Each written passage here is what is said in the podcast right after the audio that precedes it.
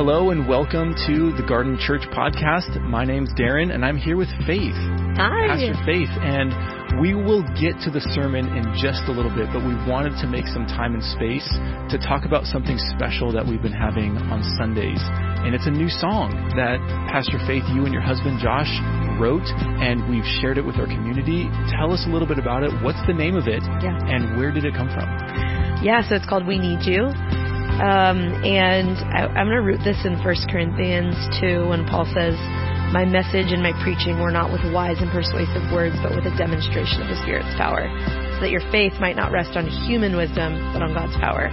Um, the, the first thing that was written for this song was the beginning of that bridge section that says, We don't need better plans, we don't need clever thoughts, we need your Spirit, oh God. We don't want the wisdom of man. We want we want a display of God's power, which is really what the world needs. They don't need to see a show, or even in the area of worship, they don't need to hear good music. They need to see a display of the power of God. So it came from that heart cry, and then the beginning of the song kind of sets up this space where we invite Holy Spirit. We open our hearts. We clear out all the distractions, the things that get in the way, and then just simply cry out for more of Him. And it's this this longing to be a, a space where the Spirit would rest mm-hmm. as a community. Yeah, I love that. That's such a the heart and core value of Garden Church. Exactly. Knowing that the Spirit is present, like He's welcome to the party, and we get to celebrate. And I so appreciate the beauty and creativity that you've been cultivating, not only with worship, but just something that we can invite the rest of our community into. And it's so cool when, when uh, in the recording of this song, it's the first time that we shared it, and it's like people have been singing it for weeks. and it was just such a cool thing to experience. And so we're so happy for those of you that have experienced that with us on a Sunday morning, and we want to see just more original songs being birthed from this place um, that you're talking about, just being saturated in the Holy Spirit.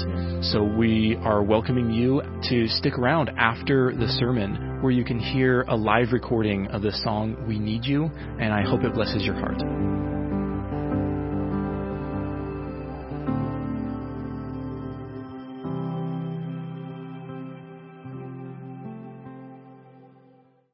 Lord Jesus, I pray this morning that we would be good soil, that your Spirit would stir in us the things that we need to be stirred in.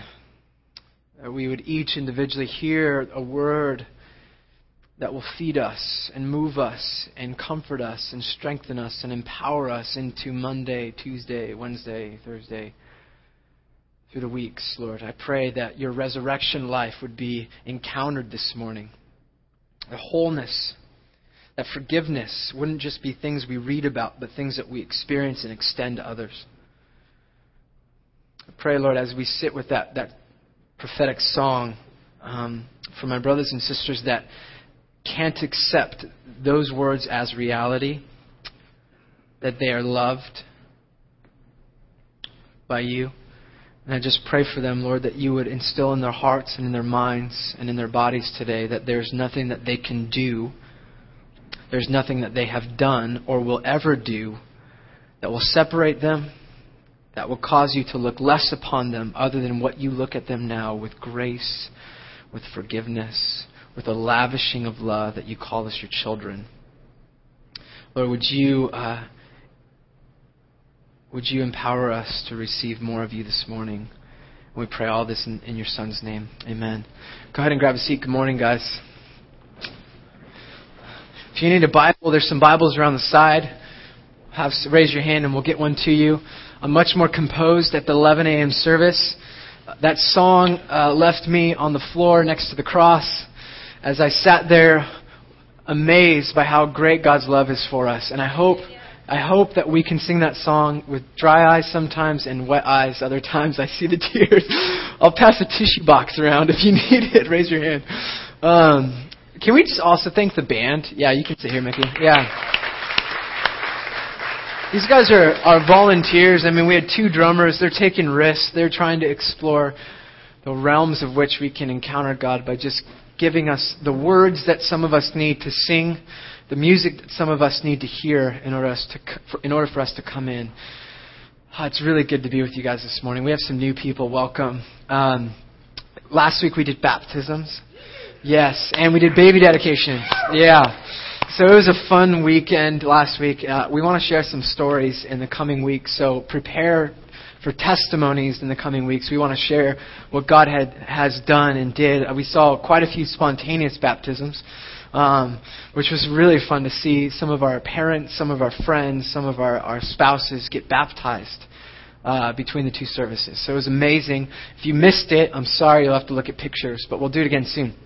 Um, Whew, okay, we, I got a lot to get through today. There's no other way around it. I'm going to drive through the text. I'm going to get passionate. I'm going to get excited. Um, hopefully, you guys will be with me. So I need the amens of the 11 o'clock service. Uh, yep, already. Let's get it going. So um, grab your Bible. We're just going to jump into Mark chapter 1, verse 15. We've been doing a series on the kingdom of God. If you have been new, if you are new, we are defining the kingdom. This was the primary message that Jesus talked about. This is what he talked about more than love, more than prayer, more than the church, more than demons, more than anything else in the, in the entire Gospels. Jesus talked about this very mysterious, complicated, multifaceted, dimensional thing called the kingdom. And so we're going to be we're going to be defining it, and we're in chapter nine. But I want to go back to Mark chapter one. Mark begins his gospel with defining Jesus' message in a, in a sentence.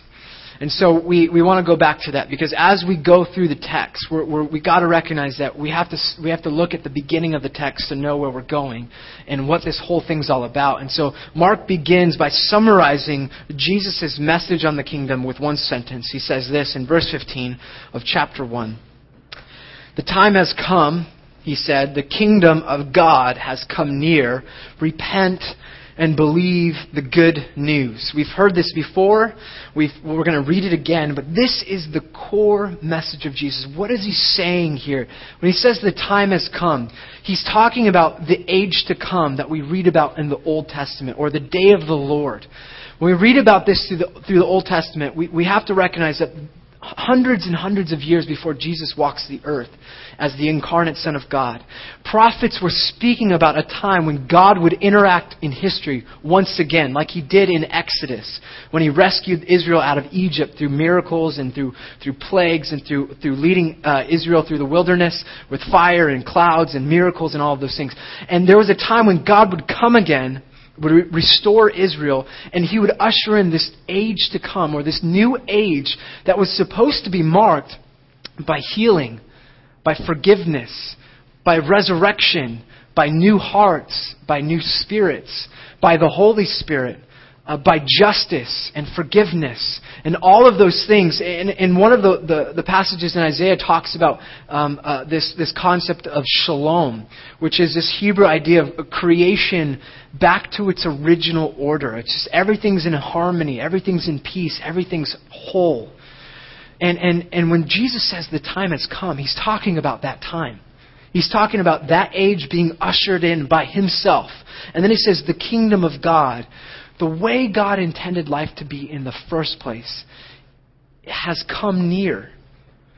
Some translations say you can basically reach out and touch that reality. It's present. It's, it's here. It's in this thin space. That, that, that the way life is intended to be lived is at your fingertips.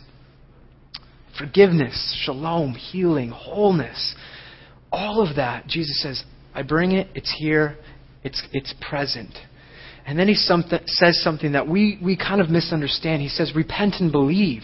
And most of us think that it just means to, metanoia is the Greek word, and teshuva is the Hebrew word for repentance, and it, it, it means to turn away in the Greek. If you're going one way, repentance is to go the other way. And the, the, the Hebrew word teshuva for repentance is to turn home. To come home. I love that. That's such, that's such better language. To come back to where you originated. But when you put repent and believe together in Greek, it has far, it has much more drastic implications on what Jesus is doing. When he says repent and believe, when he announces this reality that the kingdom's at hand, that all this is at our fingertips, he's saying, um, when he says repent and believe, he says become a full participant in this reality. It's kind of militant. He's saying, align yourself with this new agenda, with the kingdom agenda, and now become an agent of this life. Become an agent of reconciliation. Become a partner in restoration of all things. Become uh, uh, an agent in forgiveness in, in restoring, in, for, in, in wholeness, in peace, in healing, in justice, and all of those things. And so he tells those who are listening, his disciples, everyone that's listening, not only is this a present reality, but now you can participate, participate as partners in extending this way of life. How many of you heard that on Sunday school, at Sunday school? How many of you, how many of you heard that you are invited to extend wholeness on earth, to participate in the restoration of all things. Not by just reading your Bible or showing up and singing songs on Sunday or going to a midweek prayer group, but by living in the ordinariness to, and becoming this agent of all of that stuff that I'll just say is the kingdom of God. That you have power, life at your fingertips. You, if you said yes to Jesus, can now extend all of that. Well, that's Mark chapter 1, verse 15. And then it goes on in the book of Mark, just to summarize, with a glimpse of the disciples, because we're going to look at some stuff that the disciples are frustrated with today. Um, but in Mark chapter 1, we see that Jesus, excuse me, I'm going to talk right here next to you guys. Almost married, a couple more weeks. Yeah engaged. Mickey, everyone. This is Mickey and Emily. He helped plant this church, was our worship leader for the longest time. Anyway, so where Mickey and Emily are sitting, Mark chapter 1, Jesus calls his disciples. And when he calls his disciples, remember what he does. A rabbi in the first century, when he called disciples to him, he's saying, not only can you know what I know, not only can you do the stuff that I do, but you can become like me. So this, this reality of, of life-giving forgiveness and spirit and all that stuff, you can do the stuff as my disciple. Chapter 3 in the book of Mark, he calls 12 disciples and appoints them to what? To be with him, to proclaim the good news, and to cast out demons. This is Mark chapter 3, which is Mark's kind of nutshell way of saying to be with Jesus, to, to, to preach the message that he had, and to do the stuff that he did. Mark chapter 3. Mark chapter 6, which is about here, I think, in Mark chapter 6, we see that the disciples go out and they do that. Remember this? They go out two by two, they cast out demons, they proclaim the good news, and they heal the sick. Do you remember this? They do this stuff. I'm, I'm getting blank stares. Okay, are, we, are you reading Mark? Come on, guys. Am I the only one? No, I'm not. Um, and then you get to Mark 9, which is what, where we're at, but we looked at two weeks ago the disciples, some of them are with Jesus on the mountaintop where Jesus is transfigured and, and he's the beloved Son. This is the Messiah. This is the Son of God. And then the other disciples are continuing the ministry that Jesus called them to do. Do you remember this in chapter 6 and 3 and 1? And they can't do it. Chapter 3, they're called. Chapter 6, they do it. Chapter 9, there's a theme going on 3, 6, 9. What's going to happen in 12? But in chapter 9, they're unable to cast out demons.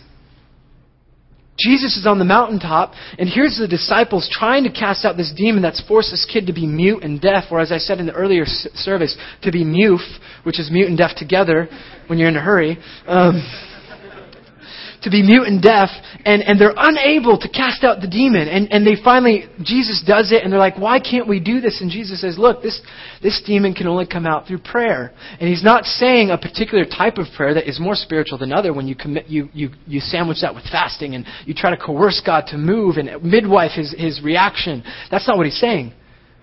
He's saying this my name only has power when you stand in the reality of what you confess that prayer is not just a practice or an activity, but it is a reality which we stand in, a spiritual reality that there is a God who has an age that's here and present, and He wants to partner with us to bring that into the present, everyday life, ordinariness that we stand in. And so, when demons come, we stand in a reality through prayer that God wants to do stuff. When people are sick, we pray. It doesn't always happen the way we want it, but we stand in this, this spiritual reality, this thin space that this present age has been, has been broken into by this kingdom age, and we, we live in partnership with a God who loves us and wants to use us. Whew. That's just catch up, review. Man, that is good. We should end there. Altar call, come on forward. No. Um, so that's where we pick up. And we also, just one more quick review. Ah, this is so good. The kingdom is. Um, so Jesus is, is redefining people's perspective of what the kingdom's going to look like, and he's got disciples that just don't really get it. And one of the things that they realize, or that he realizes, is that they're trying to figure out who's going to be the greatest and the best. You remember this? Like we, when we when we get any type of authority and power, we exploit it. You know, we're just like, I want more and more. And I've, you know, we did this at the playground when we were the line leader. You know, get in line, go go pull a card or whatever. I don't know. Maybe that was just me. Um, but so here's Jesus, when his disciples are, are con- confronting, he defines the kingdom not as one of privilege or exclusion or, or of status. He, he says, no, the kingdom, if you want to really get it, it's one of service, it's sacrifice. It's one of the cross, the most humiliating thing you could do or experience in the first century. That's what the kingdom's like. Where the world says status, power, all that stuff, nope, I flip it upside down. Those that want to be first have to be last.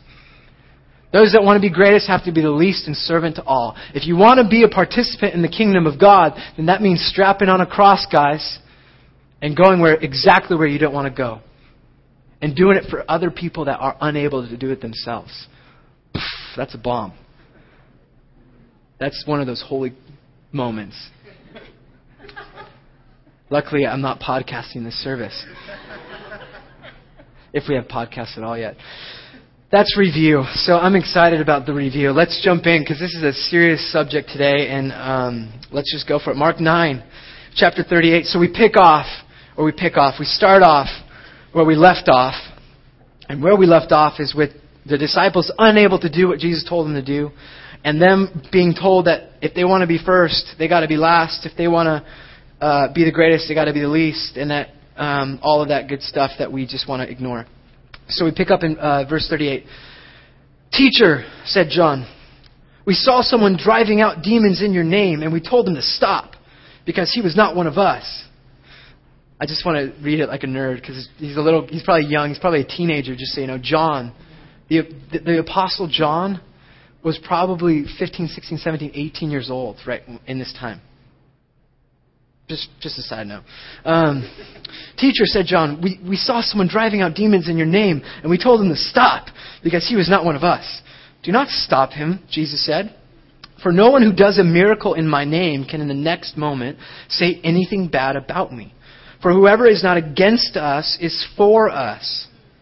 Truly I tell you, anyone who gives you a cup of water in my name because you belong to the Messiah will certainly not lose their reward check this out. John, a teenager, so we'll give him that, is, is a disciple of Jesus. He's been commissioned to do this stuff. Not chapter 9, he's unable to do the things that Jesus says. And then right after that, he sees some guy who's not with them, the disciples, who's doing the stuff that they're supposed to do, and he tries to stop them.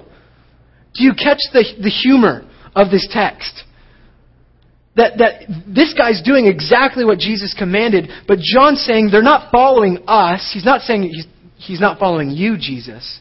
He's saying he's not one of us. Hmm, interesting. We want to be associated with Jesus and people should follow us. That's what John's saying. He's saying, so we tried to stop him, and Jesus says, don't do that. And then he says this line. Well, let me just say, what is John trying to do? We, do, we all do this. He's trying to define who's in and who's out, right? Hey, who's really in? This community of yours, Jesus? How exclusive is our discipleship? How much, you know, mono- how much monopoly do we have over exorcisms? You see what he's trying to do? Set up shop? Only we can do this. You've called us. So the church, for centuries and centuries and centuries, will begin to define who's in, by very specific beliefs, rules, and regulations, by certain instruments, by certain non instruments. I mean, we've seen churches split over non instrumental. Do you know this in church history? And Jesus, I think, is addressing this. He's talking about outsiders that aren't part of us. What's, how do we address the outsider? And Jesus says, look, don't stop him because if anyone does a miracle, anyone, if anyone can do this practice, if anyone can stand in this reality of my name and do the stuff, then they're not going to be cursing me or, saying anything bad about me. In other words, they're doing it. They're in it. They, they, don't, they don't need to be a part of this tiny garden or this tiny group. It, it, it can look differently. They can talk differently. They could have different instruments. They could have a preference in worship. It's okay. Let them be. Think about that. Think about how many blogs are being ripped apart right now because of that. Side note. And then he says this, which is an interesting argument. He says, For whoever is not against us is for us. Now, he doesn't say, Whoever is not for me is against me, which is what it says in Matthew and Luke, if you try to look at the, the references. Matthew and Luke read something completely different. It's talking about the personhood of Jesus, where when it comes to Jesus, there's no neutrality. Does that make sense?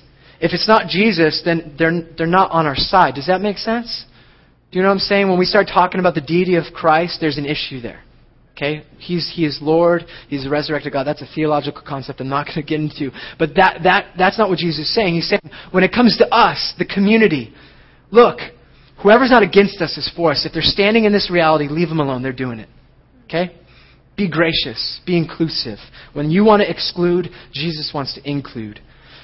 Think about our community groups, for those of you that are in community groups. It's amazing. Um, and he says, gives a couple more reasons. And he says, Truly I tell you, anyone who gives you a cup of water in my name because you belong to the Messiah will certainly not lose their reward. Any small act of kindness, generosity, hospitality, any small act will not go unnoticed by the Heavenly Father. When dealing with outsiders, we will sometimes be the recipient of that hospitality and gift. And we receive it with thanksgiving. And other times we extend that. And, and you guys, you got to get what Jesus is up to. He's got this massive picture, and he's not trying to define the kingdom by this bounded fence. He's trying to say it's going to be over here, it's going to be over here, it's going to be back here, it's going to be popping out all over the place. Your job is to mind your business and stand in this reality.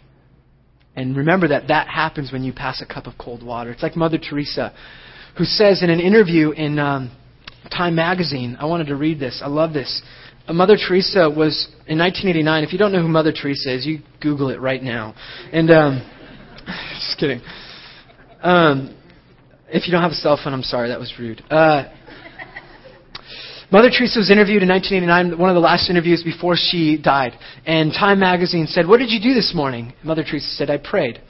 When did you start? Half past four. That's 4:30.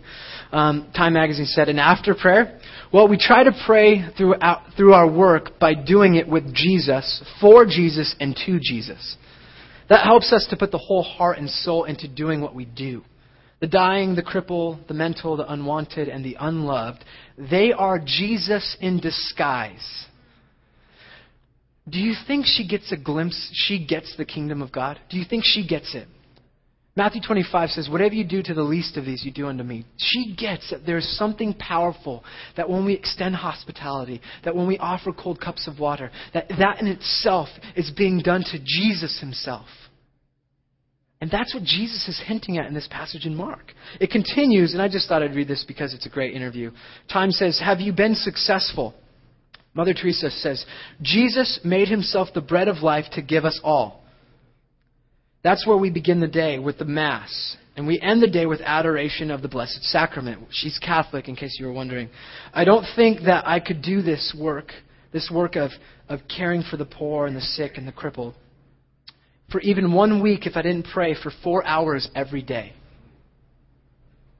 Mother Teresa took in the sick, took in the dying. In fact, she took in 54,000, and of the 54,000 in this interview, 23,000 died.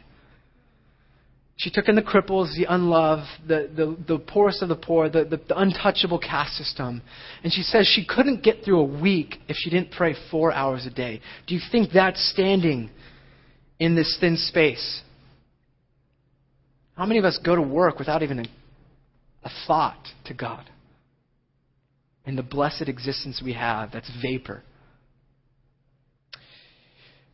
This isn't a condemning message. This is about love. Um, I'm not. I'm serious. This is this is powerful. I just want to read how she gets this. And ah, it says, uh, Time Magazine asks her and says, uh, "But you do not evangelize in the conventional sense of the term, do you?" She says, Mother Teresa, I'm evangelizing by my works of love. Is that the best way? Time asked her. Mother Teresa says, For us, yes. For somebody else, something else. I'm evangelizing the way God wants me to. Jesus said, Go and preach to all nations. We are now in many nations preaching the gospel by our works of love. By the love that you have for one another, will they know that you are my disciples. That's in John. That's the preaching that we are doing. And I think that is more real. I think Mother Teresa got this kingdom reality that we're talking about. When it comes to outsiders, we simply don't, we simply mind our business and we do our work and we include everyone to participate in what Jesus wants everyone to participate in. Are you with me? That's point number one. With outsiders, we include them and we mind our business. Now let's jump in to this next section of verse 42. Um, yeah, let me just make sure I got everything I wanted in that. Cool. All right, let's read this together. Verse 42. Are we doing good still? It's pretty good. Mother Teresa, she was a saint. I think literally. No, she's not yet. No, not ven- was she venerated? No, I don't know. Uh, anywho, I need to take a class on history again. 42. If anyone causes one of the, these little ones, those who believe in me, to stumble, it would be better for them if a large millstone were hung around their neck and they were thrown into the sea. This is Jesus talking, just so you know. If your hand causes you to stumble, cut it off. It's better for you to enter life maimed than with two hands to go into hell, where the fire never goes out. And if your foot causes you to stumble, cut it off. It is better for you to enter life crippled than to have two feet and be thrown into hell. And if your right, if your eye causes you to stumble, pluck it out. It is better for you to enter the kingdom of God with one eye than to have two eyes and to be thrown into hell, where the worms that eat them do not die and the fire is not quenched. Everyone will be salted with fire. Salt is good, but it uh, but if it loses, loses its saltiness, how can you make it salty again? Have salt among yourselves and be at peace with each other. We want to break this down, but let's start with verse 49 and 50. Verse 49 and 50 are clues on how to interpret what's happening here. First of all, everyone will be salted with fire. Salt is good, but if it loses its saltiness, how can you make it salty again? Uh, have salt among yourselves and be at peace with each other. There's three points to this that's going to help us interpret what Jesus is saying about cutting off limbs and stuff. First of all, Salt, he has called his followers, and the Israelites were called in Exodus and Leviticus to be salt on salt, to be the salt of the earth, to represent all that is good in life, all that is right, just, favorable, everything that God has intended it to be in the first place. That is what we're called to be as disciples. And if we're not that, then we're like salt that's not salty. We're worthless. If the people that hold the secrets of life in their hands are not living those secrets out, then what's the point, in other words? That's pretty harsh. That's what Jesus is saying. The second thing is this salt and fire have uh, everything to do with temple sacrifice in the Jewish culture. If you were in the first century, you were offering sacrifices as worship.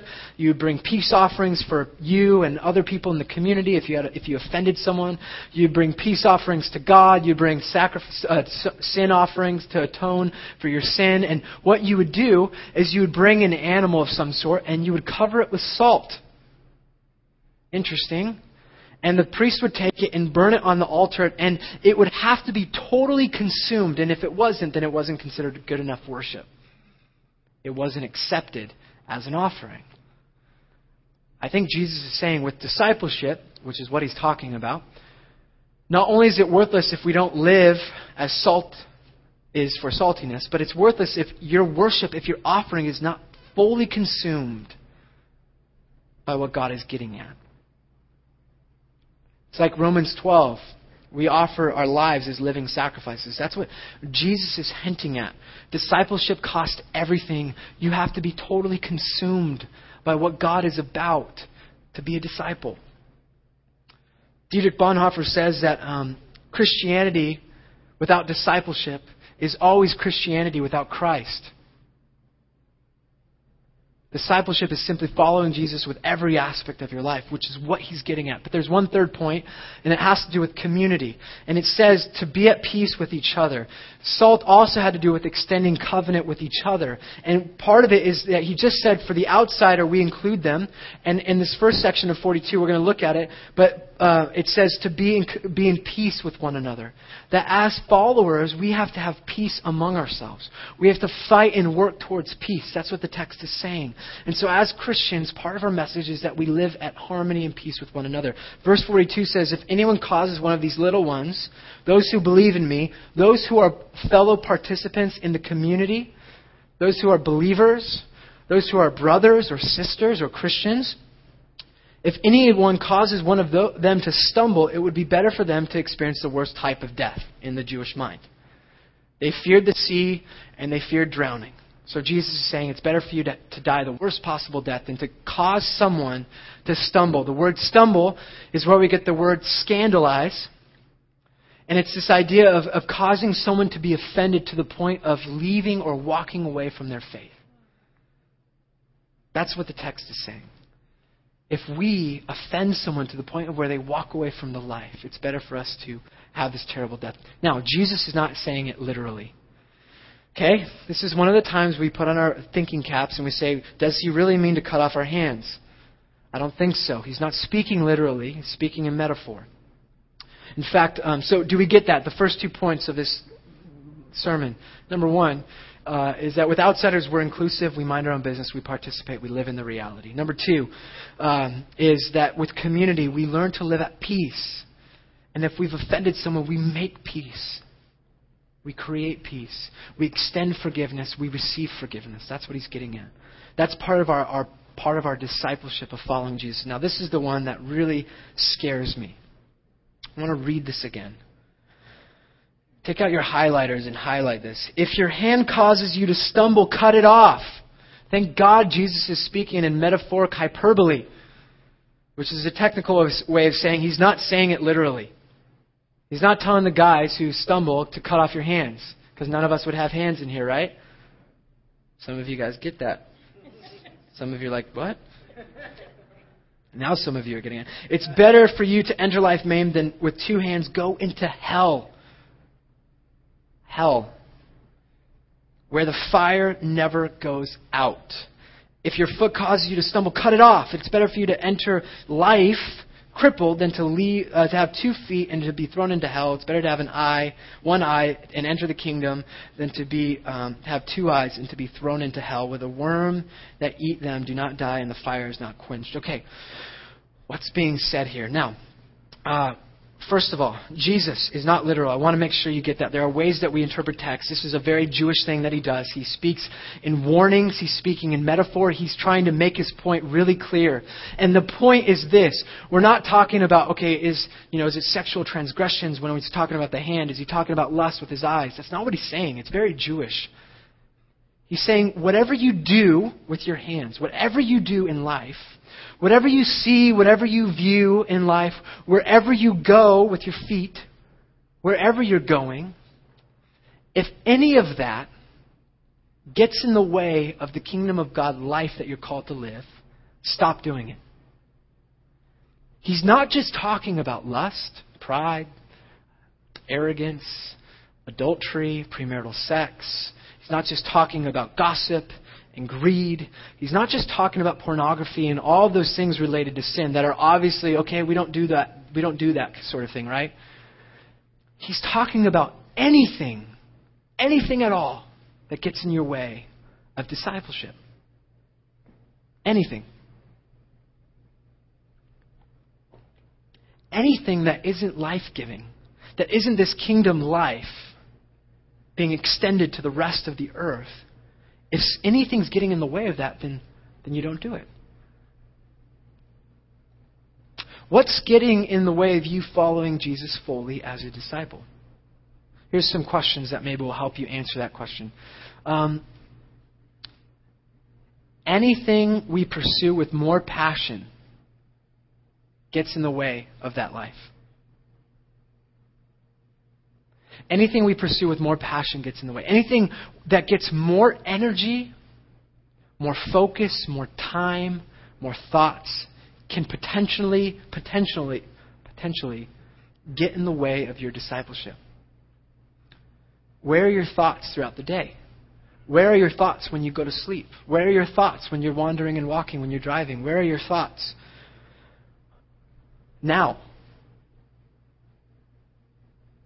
Now, I know this is difficult to digest, but please stay with me. Now, imagine if I'm a husband. I am a husband. And uh, I tell my wife on the day I get married that I'm going to cherish her. It says that in the vows. And the word cherish is to keep one's mind occupied with. Now, when I'm dating, it's really easy for her to get how important she is, isn't it? You know, I'll stay up all night on iChat giving her love and the little smiley faces and XOXO, I love you more. No, you go off first. No, you sign off first.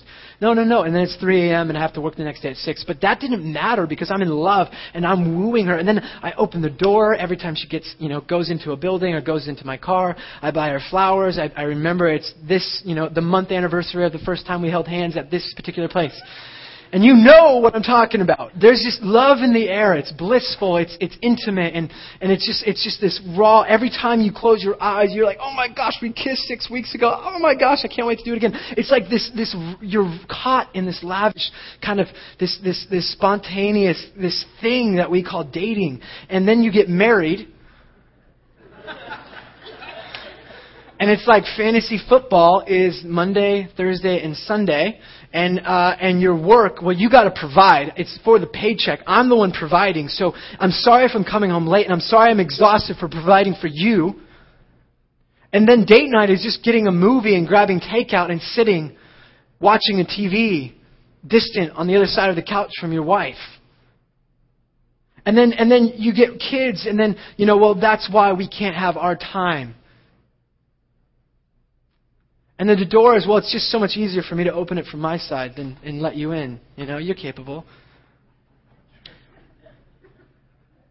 I'm just speaking for myself. I've blown it sometimes. I'm good sometimes, right, Pim? Um, do you think that's cherishing your wife? Relationally?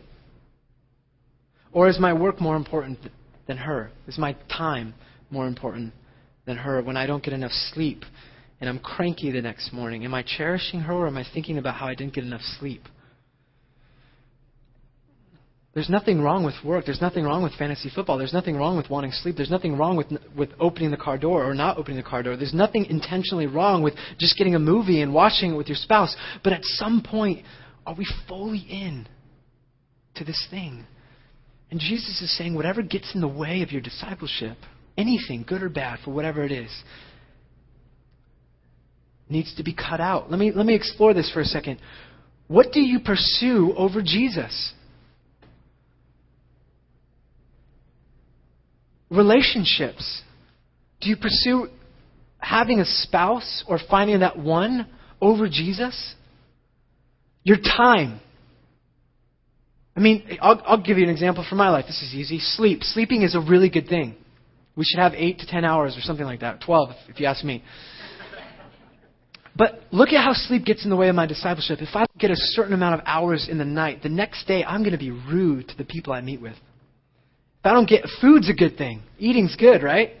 Eating good food is good. But if I don't have the meal at the right time, my wife can tell by how I'm treating her.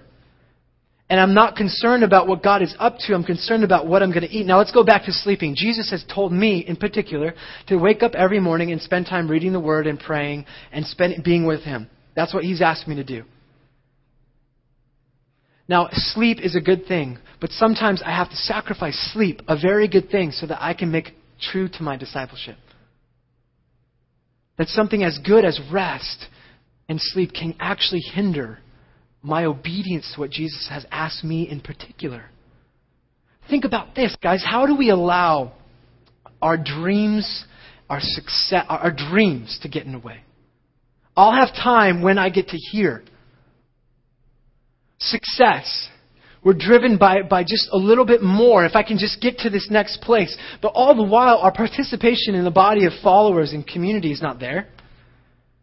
We say, we say, yes, I get Mark 1:15 that the kingdom is going to explode through my fingertips. Yes, I stand in that reality on Sundays and midweek gatherings and you know, once in a while I'll read a couple of verses in the Bible and that's good enough. But Jesus wants you to partner in restoring everywhere you go in his name.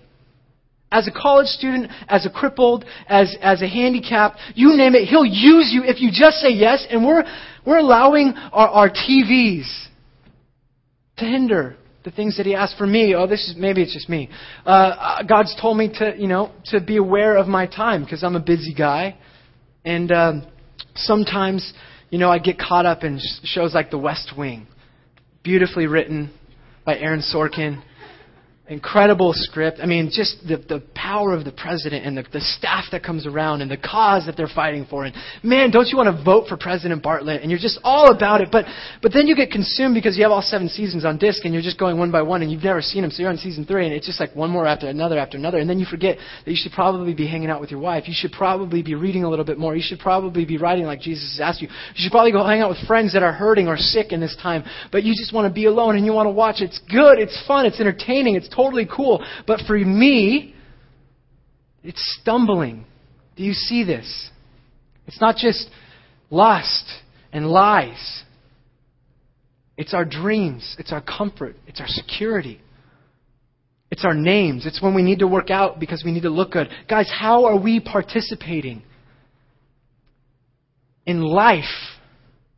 How are we participating in hell? Now, Jesus uses this as a warning, and we're going to come back here. Um, but he uses this as a strong warning. Anything we pursue over our discipleship in Jesus can get in the way of our discipleship. Now, I just want to say this. Sometimes Jesus asks us to pursue things that are really important. That is part of our discipleship. Sometimes our education being a priority is our discipleship. Sometimes this job that takes a lot more time than the other job used to is our discipleship. And our obedience to that is to not lose sight of God in the midst of that and our relationships that Jesus called us to. Does that make sense? I'm not bashing that. Does that make sense? We're good? I don't want to leave anyone wondering. Okay. Hell. Hell. This is such a good topic in the church. We're, we're considering, Bill and I um, and some of the elders, we're t- talking about doing a series on heaven and hell just because it's so controversial and all this stuff. I want to show you a picture of hell. This is literally hell. Go ahead, go there. Yep. Can you see it? It's not Bakersfield. It's not Barstow. This is a picture of what Jesus calls Gehenna. Gehenna is a Greek word for hell. Hell is a literal place in the southwest part of Jerusalem. Do you know this? Some of us do. Some of us are getting this for the first time. Jesus is referring to hell as a literal place in the first century that represented something. Now, here's the story behind Gehenna or hell. It's from that valley of Hinnom. We read about it in Joshua 15. Write this down if you want to learn about this particular area that we call hell that Jesus referred to. This is where you get it. Joshua 15, 2 Kings, which I don't have the verses. I could find them. I think it's 15 and 21. Second Kings, there's two particular kings in Second Kings that use this place right here, this Barstow looking nothing ravine as a place of human sacrifice and idol worship. Second Kings, you read about it. King Ahaz and Manasseh, they used this place to build altars and sacrifice to false gods. They sacrificed their sons. They sacrificed humans. And then they were the Israelite kings. They were supposed to represent God on earth, but they obviously aren't doing that. And then Josiah comes along in 2 Kings 23 and he outlaws human sacrifice and he turns Gehenna into a trash dump where the fire never went out. Have you seen a dump, trash dump? Have you seen the smoke and the fires? Hell, in Jesus' day, was a literal place that became a metaphor for the fate after death of someone who rejected God's way.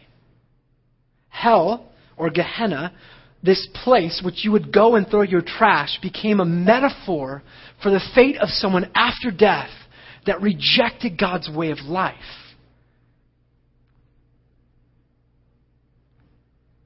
hell became a symbol. Gehenna is a symbol of what the opposite of life giving kingdom is for the Jewish people. So it's kind of like uh, a symbol of pain and darkness, and, and, we, and, and, and it, it's just a strong warning. If death isn't warning enough, then the, the symbol of what happens after death is even a stronger warning. Does that make sense? I'm not going to go into the theology of hell. Um, we can talk about that later. But I want to give you a biblical picture of what Jesus is referring to. He's referring to a metaphor that is used in Isaiah 66. The whole worm thing that you read about, that's coming from Isaiah 66. It's coming after two chapters where Isaiah prophesies God restoring the earth, bringing shalom, bringing salvation and restoration. And then as the end, like most Hebrew prophets would do, they bring this strong warning, and the warning is a picture of this valley of bodies that, where the worm never dies. It's just this grotesque picture of what happens when you don't follow the way of life. That's it. And we can speculate all day long on another type of theology, which I don't want to get into. And I know there's questions now, but I'm just presenting this to you. Jesus is saying, take this seriously.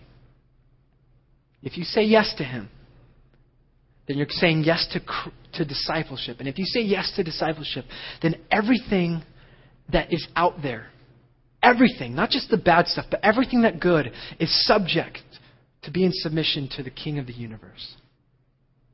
Discipleship costs your entire life. That's the simple point. It's kind of like heaven is at your fingertips. Don't let hell get in the way. I see a lot of blank stares. This is, this is where it all comes full circle. If we start with Mark chapter 1, verse 15, we realize what Jesus is inviting us into. How on earth are we supposed to stand in the reality of the kingdom of God when we don't even think about Jesus in our workplace? How are we supposed to usher in forgiveness when we can't even forgive the people that know Jesus? How are we supposed to usher in this shalom and peace when we're so worried about who's in or out? How are we supposed to do all this amazing, all these amazing things when we're stumbling around with things that we do, things that we see, things, places we go. Not even the sin, but the stuff, the simple stuff that gets in the way. I mean, think about, and then the question is this, how are you participating in that life? And how are you participating in the life of hell? Let me give you another example. For some of us, this place, I keep getting in the way. Some of us, we struggle with our identities. We struggle, that song being sung over us, we struggle with, uh, oh, how he loves us. We don't believe we're loved. We don't think we have value. We don't think we're good enough. We don't think we can do anything. We don't think we can pray and someone could be healed. We, we don't think we're anything. Right? We, we, and we're, we're, we have this false narrative. We have this terrible picture when God's saying all this other stuff. And God's saying, no, participate in your belovedness. Participate in your holiness. Participate in sharing what you know about you with others. And yet, here we are participating in hell. How do we participate in hell? Well, it, we don't think we're beautiful. We don't think we're good enough. And then we go and we buy, we buy Vogue. We buy people we look on TMZ and we allow the world's definition of beauty, which is a size zero or negative two, if that's, if that's a number, with tons of, uh, of airbrush makeup on us, with perfect hair, with the perfect body that's been worked out and cut out by, by, by computer generated images, and we say, we're participating in the kingdom of God. No, we're participating in the life of hell. Do you see how destructive our everyday, ordinary choices can be to a life of a disciple? We say we don't have time to read our Bibles. We don't have time to be with Jesus, but we, we post on our Facebook 60 different pictures and 70 different status updates a day. If this is reality, and reality is the simple definition is that which is, how are we participating in this? You say, oh, I, I want to be generous, but just let me get enough money to be generous. And you're missing all the opportunities of God saying, no, give it away. You don't, the amount of money in your bank account doesn't make you generous, just so you know.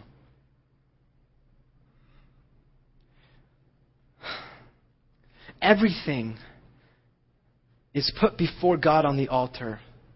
And if it's not all consumed, then it's worthless.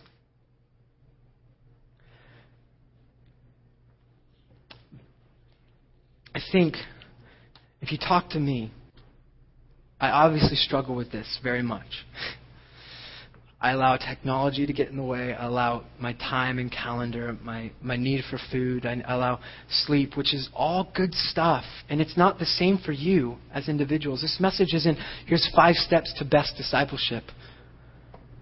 It's you saying, Jesus, what's getting in the way?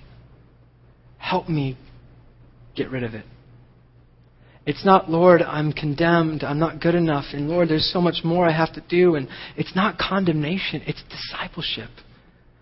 Your life is the cost. And if your life isn't offered in its entirety, it's like salt without saltiness. You with me? So may I say this as the worship band comes up. May I challenge you and encourage you to consider the life you're leading, the life you're living, intentionally, unintentionally, with everything in, in your life. You, you're a teacher, you're, you're a student, you're a business owner, you're a wife, you're a stay at home mom. Whatever it is, can you just take every aspect? God, what consumes my thoughts? What, what do I think about more than you? What do I pursue more than you? And God, would you help me get rid of it? So that I, the purpose, can extend the life you're offering to everyone else. Good? Let's pray. Lord, thank you for this message. Thank you that you actually modeled this life as a real man and you, you expect it from us. It says in 1 John, those who claim to live in light live as Jesus did. I pray, Jesus, that we would live as you lived. That there would be no condemnation here simply a radical confession of what gets in the way of following you. May you empower us through your Spirit to continue as good soil and moving forward. Thank you, Jesus, in your name. Amen.